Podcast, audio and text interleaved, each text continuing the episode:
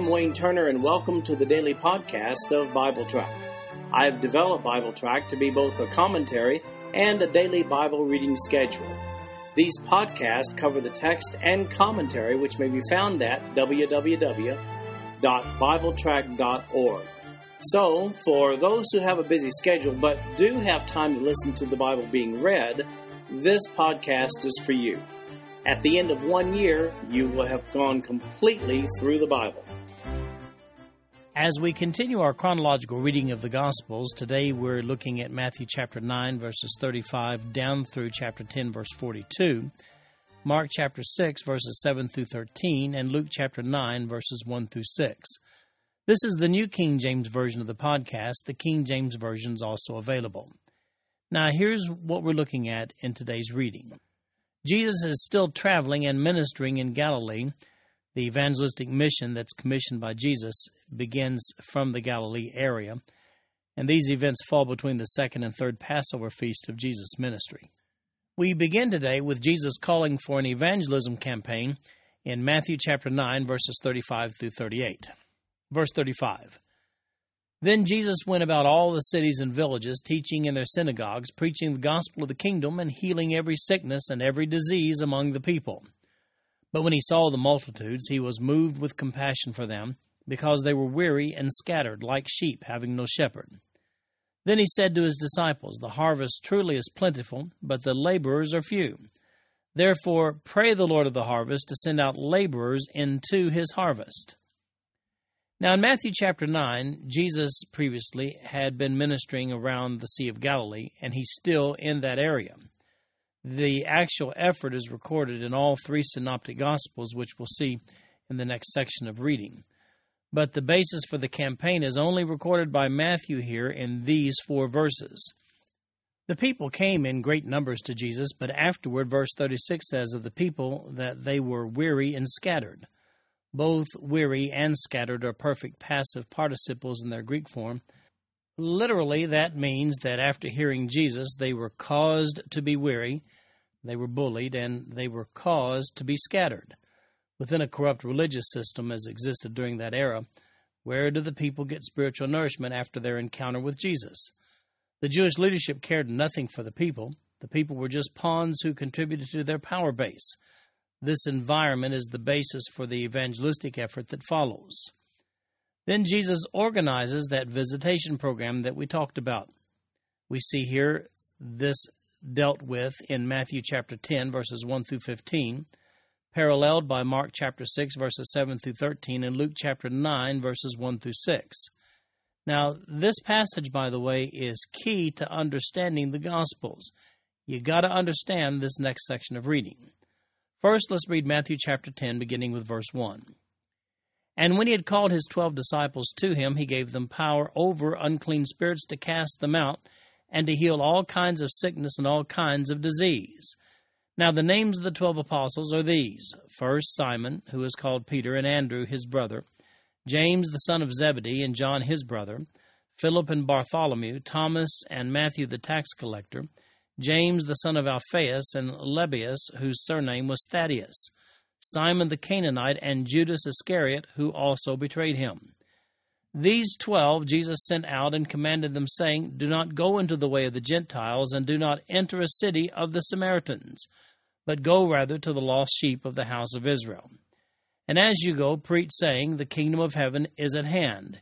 Heal the sick, cleanse the lepers, raise the dead, cast out demons. Freely you have received, freely give. Provide neither gold, nor silver, nor copper in your money belts, nor a bag for your journey, nor two tunics, nor sandals, nor staffs, for a worker is worthy of his food. Now, whatever city or town you enter, inquire who in it is worthy, and stay there till you go out. And when you go into a household, greet it. If the household is worthy, let your peace come upon it. But if it is not worthy, let your peace return to you. And whoever will not receive you nor hear your words when you depart from that house or city, shake off the dust from your feet. Assuredly, I say to you, it will be more tolerable for the land of Sodom and Gomorrah in the day of judgment than for that city. Now let's take a look at the seven verse long account from Mark's perspective in Mark chapter 6, verse 7. And he called the twelve to himself and began to send them out two by two and gave them power over unclean spirits. He commanded them to take nothing for the journey except a staff, no bag, no bread, no copper in their money belts, but to wear sandals and not to put on two tunics. Also he said to them, In whatever place you enter a house, stay there till you depart from that place. And whoever will not receive you nor hear you, when you depart from there, shake off the dust under your feet as a testimony against them. Assuredly, I say to you, it will be more tolerable for Sodom and Gomorrah in the day of judgment than for that city. So they went out and preached that people should repent. And they cast out many demons and anointed with oil many who were sick and healed them. Now, Luke's account in Luke chapter 9, verses 1 through 6. Verse 1. Then he called his twelve disciples together and gave them power and authority over all demons and to cure diseases. He sent them to preach the kingdom of God and to heal the sick. And he said to them, Take nothing for the journey, neither staffs, nor bag, nor bread, nor money, and do not have two tunics apiece. Whatever house you enter, stay there, and from there depart. And whoever will not receive you, when you go out of that city, shake off the very dust from your feet as a testimony against them. So they departed and went through the towns, preaching the gospel and healing everywhere. Now, from the verses leading up to these passages that we just looked at, we know that Jesus is still based at this time around the western shore of the Sea of Galilee. It's from this region that Jesus sends forth his twelve apostles to minister. When Jesus sent his apostles out on this occasion, let's take a look at the very specific, I mean, very specific marching orders he gave them in Matthew chapter 10, verses 5 through 7. He first of all says in verse 5, Don't go to the Gentiles and don't go to the Samaritans. Matthew, by the way, is the only one that mentions that aspect of the journey. And then, secondly, he says, Go to Israelites only. And that's mentioned only by Matthew in verse 6. And then he says, Preach the message, and here's that message the kingdom of heaven is at hand.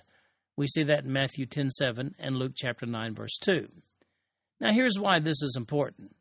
As we've commented regarding other passages in the Gospels, Jesus came to offer to the Jews the fulfillment of the messianic promises of the Old Testament prophets. These promises consisted of the kingdom of Israel restored to the earth, sovereign and worldwide. This kingdom would have as its head the Messiah himself, and it would last forever. However, it had also been prophesied by Isaiah and Daniel that the Jews would reject the Messiah this time around and that he would be crucified. We see that in Isaiah chapter 53 and also Daniel chapter 9, verse 27. Nonetheless, it was necessary that the ministry of Jesus and his apostles make available to the Jews this very kingdom on earth. Now, Matthew takes this occasion to name the twelve apostles. We also find a listing of the twelve in two other parallel passages in Mark chapter 3, verses 13 through 19, and Luke chapter 6, verses 12 through 16. Now look at the marching orders found in Matthew chapter 10, verse 8. Here's what he says to the twelve Heal the sick, cleanse the lepers, raise the dead, cast out demons. Freely you have received, freely give. Now, is this mandate for all believers throughout all generations, or was this a special unction given to these twelve by Jesus for this particular evangelistic effort? Mark and Luke both seem to shed some light on this.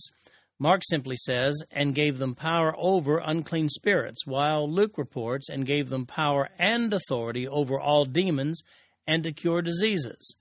In other words, here's the question Are we leaving something out of our evangelistic message today if we don't fulfill Matthew 10 8 when we evangelize? Now, the answer is contextually simple. Nobody assumes that we have been committed to the criteria of Matthew chapter 10, verses 5 through 7. Those, of course, being the three verses that precede verse 8.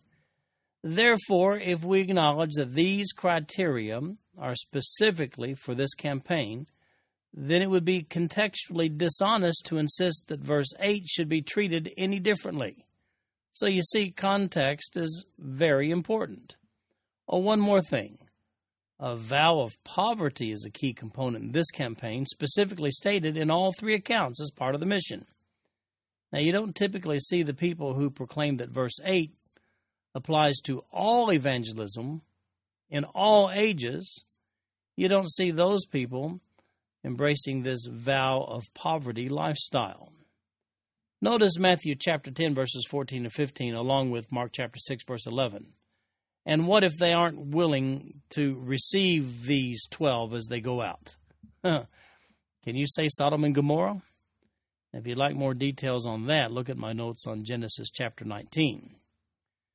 Notice how much insight regarding this mission is gained when all three passages are studied together. When either the account of Mark or Luke, when either one of those is taken without the support of the other two, well, certain important details are missing. You can't really grasp the mission without considering the details given in all three of these gospel accounts. And that is why we study through the Bible chronologically, comparing parallel passage with parallel passage. Jesus continues his instructions to the apostles in Matthew chapter 10, verses 16 to 42. Uh, a completion of the mission that is not dealt with by Mark or Luke. Verse 16 Behold, I send you out as sheep in the midst of wolves. Therefore be wise as serpents and harmless as doves.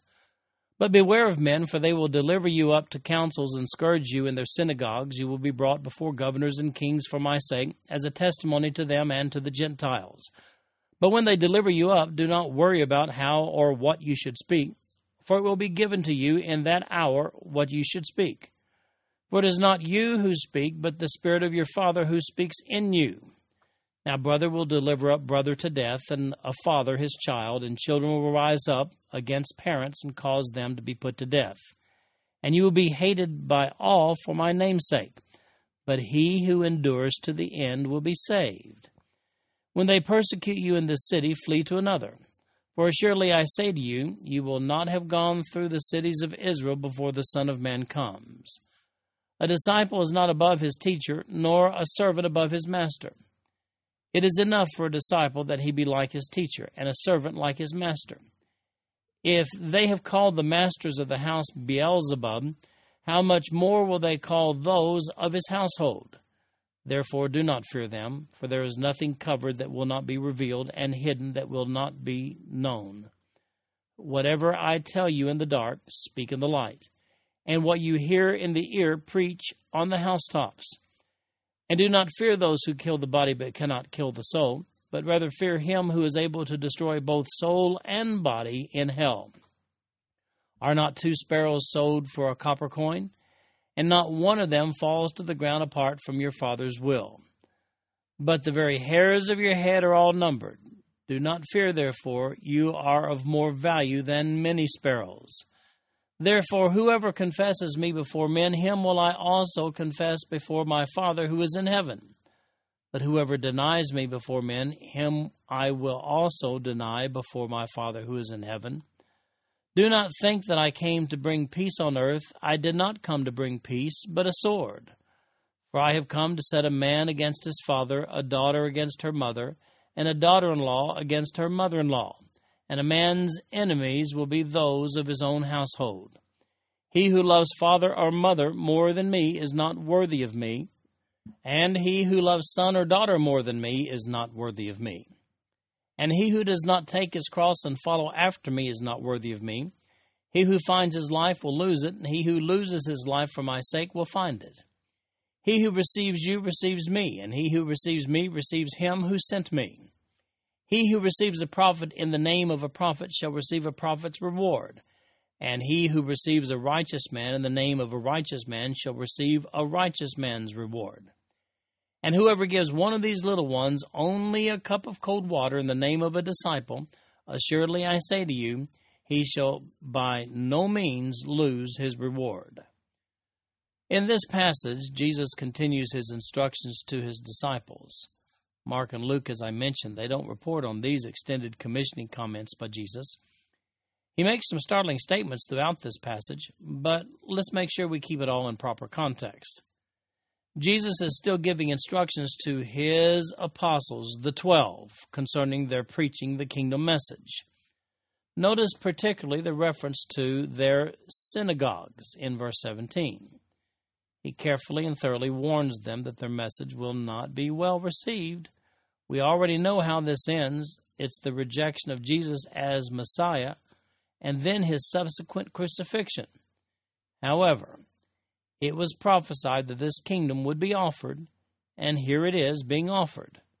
That being the case, how do we render the warnings issued by Jesus in this passage? Are these warnings just for the apostles, as they're charged here, or are they to be universally applied to all believers who proclaim the name of Jesus then and now? Certainly, we see that persecution wasn't restricted to just that era, but there's a certain urgency here with this particular commissioning. Jesus refers to the accusation against him in verse 25. That's the one that had occurred back in Mark chapter 3, verse 22. It was in that passage that Jesus was accused of performing miracles in the name of Beelzebub. That was regarded in that day as the chief demon, also known as Satan himself. There's an intense discipleship call here. As we know in retrospect, the time was very limited at this point in the ministry of Jesus. When people take the discipleship call in this passage and universally apply it to all believers today, they usually find that they have to massage the words just a little bit to make them palatable to what we know to be true about priorities in one's Christian life. For instance, look at Matthew chapter 10 verse 34. Do not think that I came to bring peace on the earth. I did not come to bring peace, but a sword. The kingdom message, the message of the kingdom of God on earth, it was a divisive message, ultimately leading to the crucifixion. Now let's take a look at verse 35. Jesus says, For I have come to, and he says, set a man against his father, a daughter against her mother, and a daughter in law against her mother in law. Well, that verse can only be truly appreciated in light of the urgency of the hour and specifically that kingdom message. What Jesus was calling upon people to do during this time was to drop everything they were doing disregard family ties, and close personal relationships, and then prepare for the immediate fulfillment of the kingdom reign as prophesied in the Old Testament. Think of it like this if you knew that a hurricane was headed your way and would arrive at some point in the next few days, wouldn't there be some urgency and some urgent tasks to do that would overshadow family time and work and leisure activities and so forth? Well, certainly there would be. Well, that's the kind of urgency in these instructions from Jesus to his apostles on this occasion. So here is Jesus talking about drop everything else and follow me. That's drop everything else discipleship. Context is really important here. Many believers have understood these verses as a mandate to forsake family and friends to pursue the ministry. They lose sight of the special circumstances of this very context.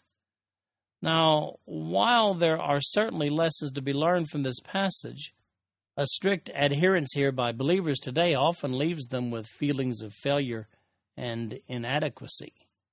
Incidentally, this campaign by Jesus' apostles ends over in Matthew chapter 14 verse 13, also Mark 6:30 to 32 and Luke chapter 9 verse 10. In those verses they report back to Jesus the results of their evangelistic efforts under this very mandate. Now, here's a verse that's frequently abused by those who paint salvation as a conditional state rather than what it is an unconditional covenant between God and the believer. I'm talking about verse 22 here.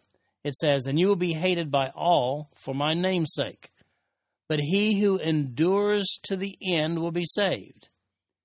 Now, before you try to make this verse apply to something that it doesn't, Read the preceding verse, verse 21, to see the saved from what detail? Unquestionably, physical death. In other words, it says put to death. So, to whom does this guarantee of verse 22 apply? Well, he's still here addressing the 12 specifically, and that's regarding how to succeed in this evangelistic campaign. So, here's what Jesus tells them Don't back off this mission because of persecution and threat of death. Keep on task and you will not be killed, as in you'll be saved. As a matter of fact, all of the twelve did return safe and sound after this road trip. Oh, there's one more point of interest in this passage. Notice the love 'em and leave 'em aspect of the command to preach here. He tells them not to stick around after they've preached to a city, says that in verse 23. Don't continue to work the city, just move on. And when they go to a city, some will accept and some will reject. When you understand the context, these verses make sense, don't they? If missionaries today strictly adhered to this principle, many areas of the world would never be evangelized. Let me say it one more time. Context, context, context. Context is very important. This concludes our podcast for today. I'm Wayne Turner, and if you'd like to read along with our commentary online, go to www.bibletrack.org. Thank you for listening in today. The background music for these podcasts is an original composition written by the music director of Fayette Bible Church, Paul Walton.